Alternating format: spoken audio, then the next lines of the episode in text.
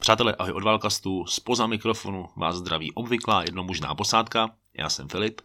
A dnešní úvod bude takový trochu jiný, než jste možná si zvykli z těch předešlých vydání.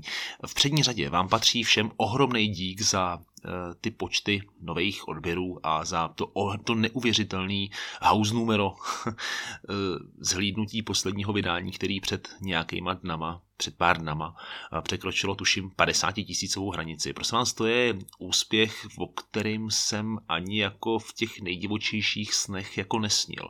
Já jsem si myslel, že se zastavíme tak na těch našich 120, 130 zlídnutích, bude tam pár palečků prostě nahoru, hele, a jako tím to skončí. Je to prostě úžasný. Druhou takovým dovědkem bych chtěl poděkovat lidem, kteří mi s tím pomáhají, protože válka nejsem jenom já. Eh, především velký dík patří Václavovi za parádně udělaný intro, za krásný logo. Eh, velký dík patří Adamovi za pomoc se zvukem, stejně tak Richardovi do Kralup, protože ten mě poradil taky jako velmi cenýma radama. Uh, druhá věc, Přátelé, tento podcast vznikl na 33. pokus. Když padla 33. klapka, tak jsem si říkal, jo, tohle to je prostě dobrý, takhle to půjde ven. Eh, dílem taky jako se na tom podepsalo pár technických věcí. Eh, a v další řadě, prosím vás, jsem se z komentářů dozvěděl, že nás dokonce platí komunisti, prosím vás. Jo. Já jsem teda koukal jako na účet dneska ráno a žádnou platbu jako tam nemám, no tak já doufám, že třeba ještě dílem jako pár hodin to přijde když teda jako, co je na internetu, tak je pravda. Já zatím jako tam žádný penízky jako od komunistů nemám, tak doufám, že třeba jako se soudruzi pochlapí a něco pošlou. E, hele, teďka na vážnější notu. V dnešním vydání se vydáme ve stopách fantasmagorické přestavby Berlína. Budeme se bavit o architektuře, což je také téma, které jsme tady ještě do, do posud nezmiňovali.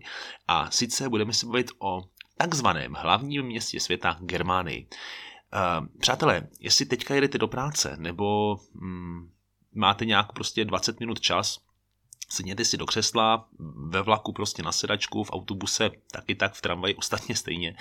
Uh, vemte si sluchátka, udělejte si kafe, čaj a pojďte si prostě 20 minut vorazit a poslechnout si pár slov našeho nového podcastu. Pojďme na to, přátelé, je tady Germania.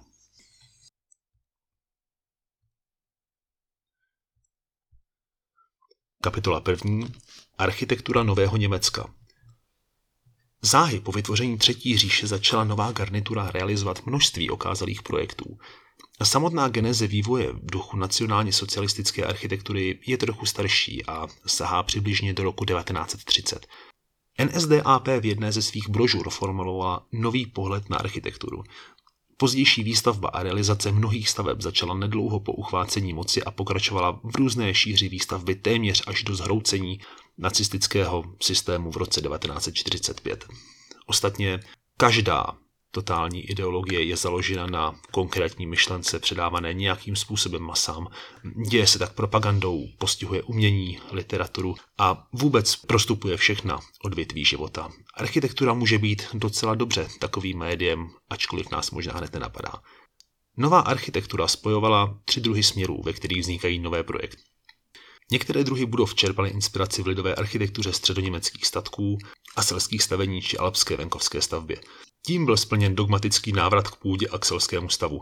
Oproti tomu oficiální budovy téměř všech státních úřadů a institucí čerpaly výraznou inspiraci v klasicistním stylu, nicméně velmi, velmi zjednodušeném. Vedle původního záměru své stavby sledovaly tyto mohutné, nepochybně finančně velmi nákladné stavební projekty ještě další, až zdánlivě neviditelný účel. Působili jako zvěstovatelé nové epochy, do které nové probuzené Německo nezadržitelně kráčí. K tomu jim pomáhala jejich obrovitost, monumentalita a velikost své projekce. Účel byl přitom jediný. Ohromit jednotlivce, jenž byl v jejich zlověstném stínu zoufale malý, byl ničím. Německý národ a lid byl nyní všechno. Jakoby v jejich chladných zdech zůstal zvláštní a chladný genius loci té doby dodnes.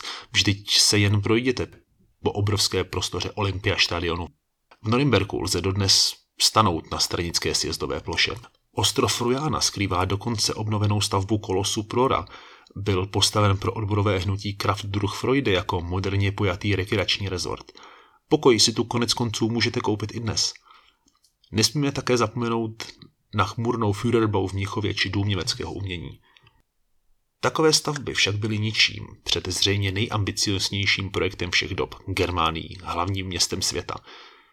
Hitler se však takovým výrazem o výstavbě v světové metropole vyjádřil až v roce 1942. Přitom zřejmě nezamýšlel vytvořit do opravdové hlavní město světa.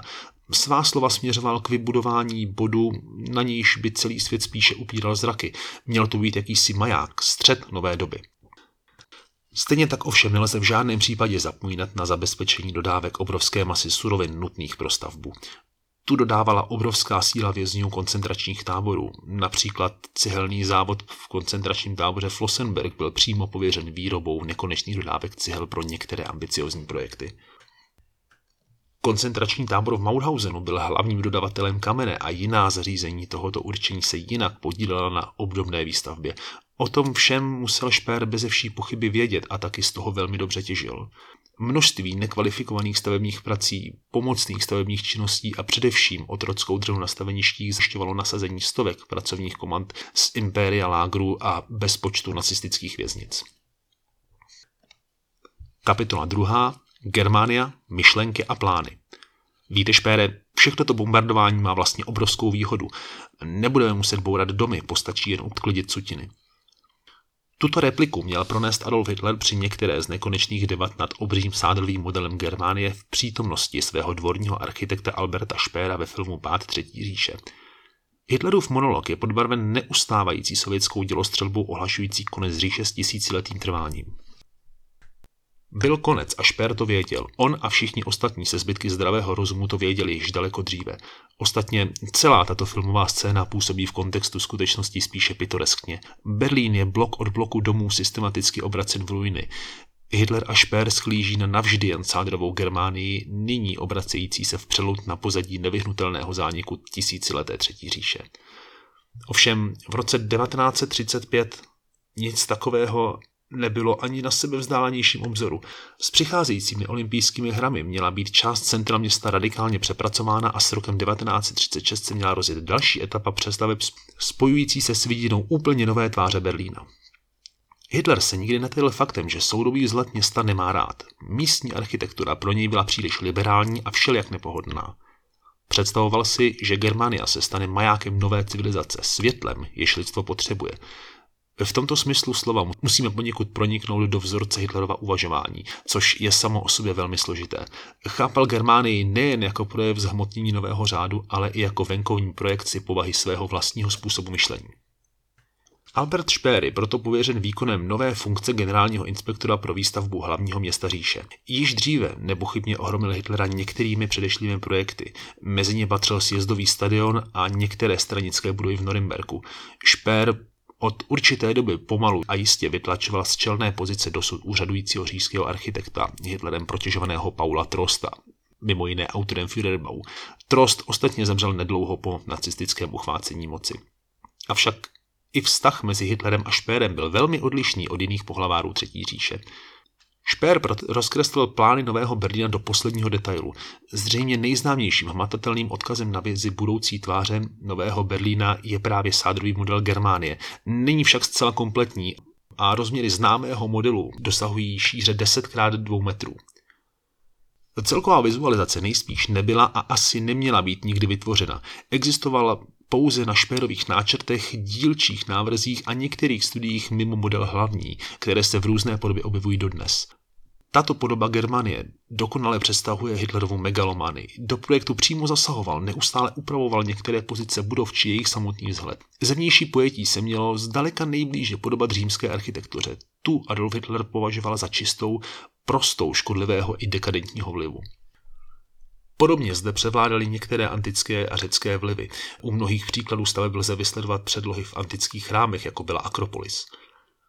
Obdobně se zde projevuje vzdálená inspirace egyptskými obelisky, ty však nesou pouze drobný odraz v těchto nových projektech. Kapitola třetí před branami Gigantopolis. Podívejme si nyní na část staveb z jejich mohutnost, ale dostaneme dobrý pohled na celé obrovské město. Bude to vlastně taková drobná audioprohlídka. Centrální bulvár osu sever-jih 120 metrů širokou a přes 5 kilometrů dlouhou třídu lemovaly desítky vládních budov, ministerstev a správních objektů. Později se tato oblast měla stát sídlem celé vládní čtvrti.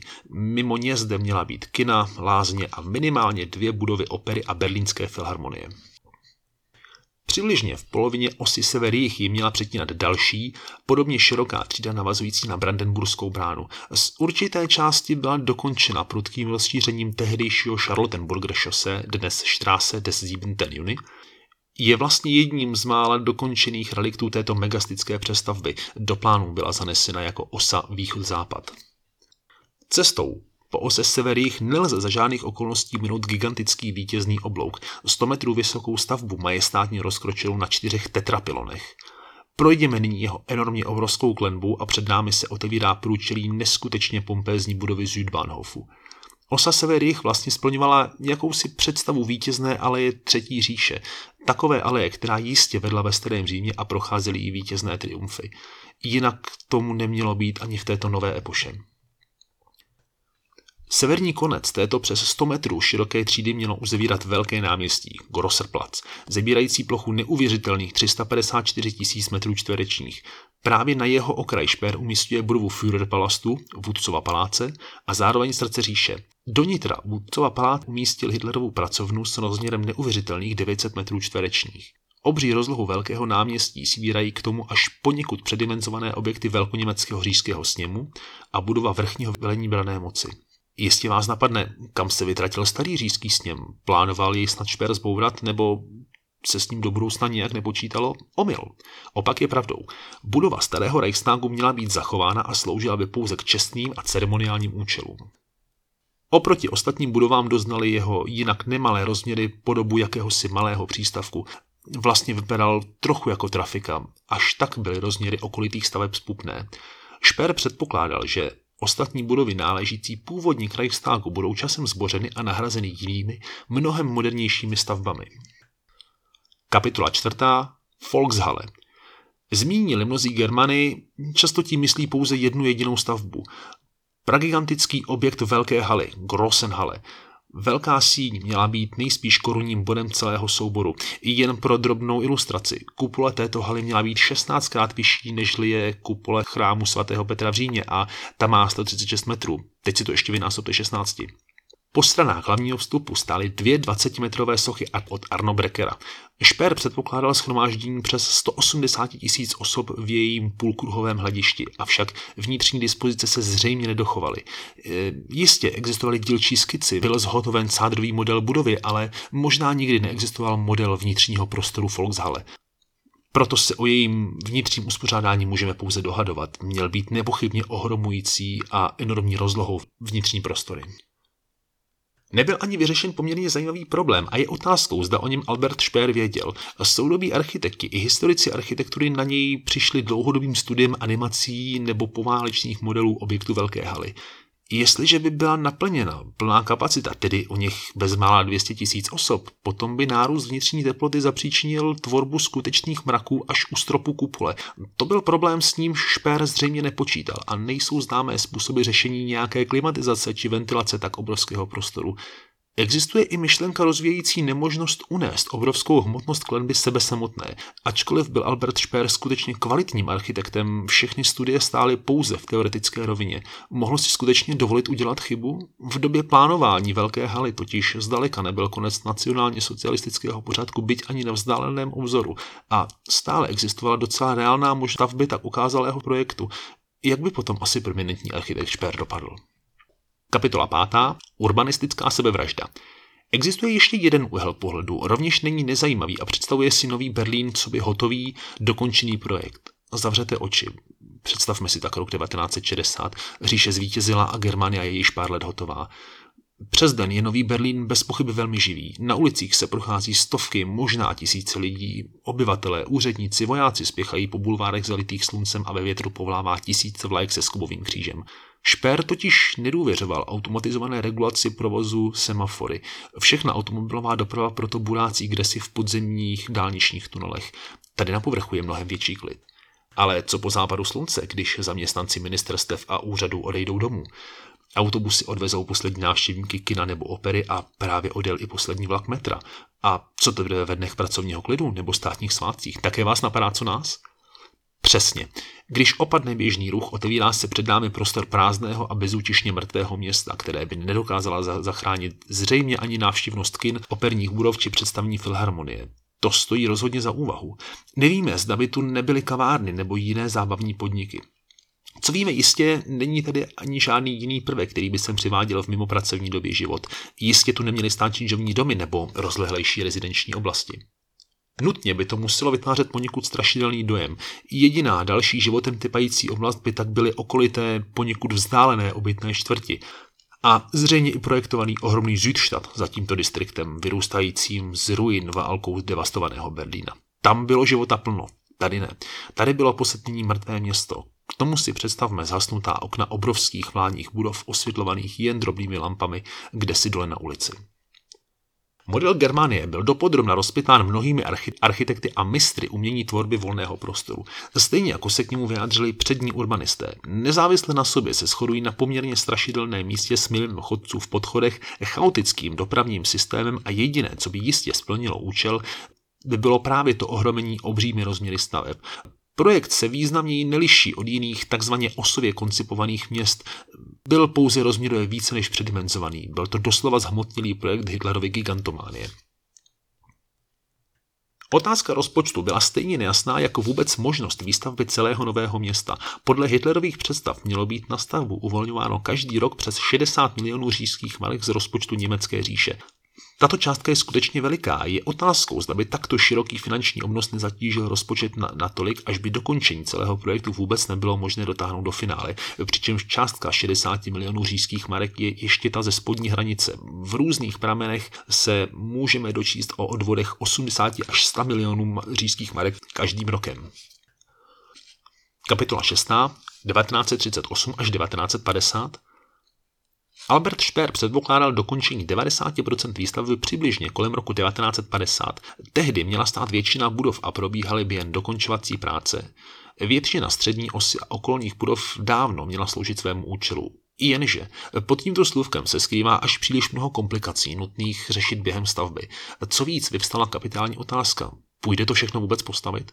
Skutečností zůstává, že celá realizace by byla obrovsky obtížná. Zřejmě by nebyla nemožná, nicméně by si vyžádala celou řadu obtížných, drahých a technologicky neuvěřitelně náročných stavebních postupů.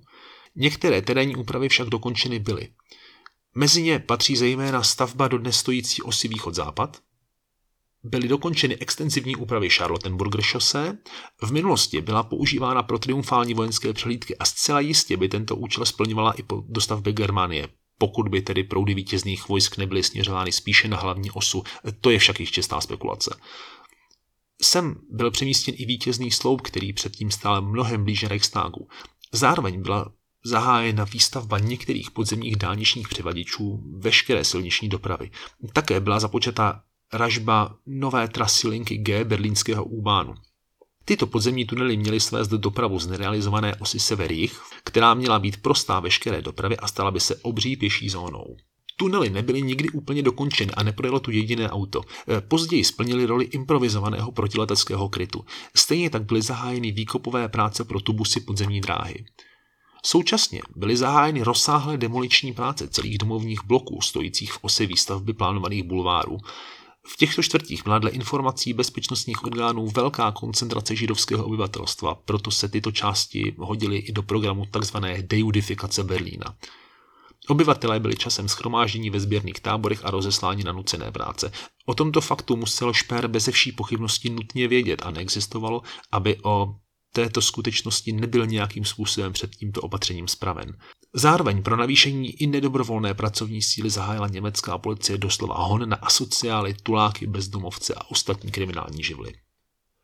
Plány na výstavbu Nového Berlína začínaly být realizovány postupně od roku 1937, jenže místní geologické podmínky mohly být naprosto určujícím prvkem, jenž mohl celou výstavbu dost významně stížit. Proto bylo nutné provést stavební experiment k ověření možnosti stavby tak neskutečně těžkých budov, jako byl vítězný oblouk, mimochodem druhá největší budova z celého komplexu. Dnes jí Berlíňané říkají houba nebo hříbek. Podivná betonová stavba stojí na svém místě od roku 1941. Správný název ovšem zní Schwerbelastumskörper. Váží skutečně úctyhodných 12 tun, na výšku měří 14 metrů, avšak její podzemní část sahá ještě do necelých 18 metrů hloubky a v průměru dosahuje zhruba 21 metrů. Jaký byl její účel? Sloužila vlastně jako jakési gigantické pokusné závaží. Stavba byla vybudována tak, aby se celá hmotnost stavby zbíhala v jednom těžišti. V jejím středu bylo instalováno složité měřící zařízení přenášející hodnoty naměřené vnitru u dna stavby na přístroje ve válci nahoře. Výpočty stanovené v projektech hovořily o přípustném poklesu staveb přibližně o 6 cm ve svém maximu. Hřib klesl o celých 19 cm.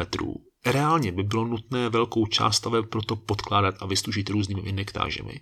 Po případě se uvažovalo o projektu úplně nových metod konstrukce základů a nutnosti předešlého odvodění celých částí města. Výstavba Germánie souvisle pokračovala reálně do roku 1943, dokud nebyl program takzvaně dočasně zastaven. Ještě však před tímto datem byla některá stavebniště dočasně omezována a některá e, ze stavebních oblastí byla zrušena. Zastavení bleskové války, vývoj válečných událostí především na východní frontě, pozdější obrat ve vzdušné válce a celkový neuspokojivý vývoj si vyžádal přehodnocení momentálních stavebních priorit a v březnu roku 1943 znamenal kompletní zastavení celého stavebního projektu. Takže od roku 1943 bylo po Germánii zcela veta. Takže vlastně, když dneska přijedeme do Berlína, tak máme pouze jenom pár míst, kde si můžeme prohlídnout zhruba tak asi jako velmi, velmi mm, omezeně to, jak ten, jak ten projekt měl vypadat.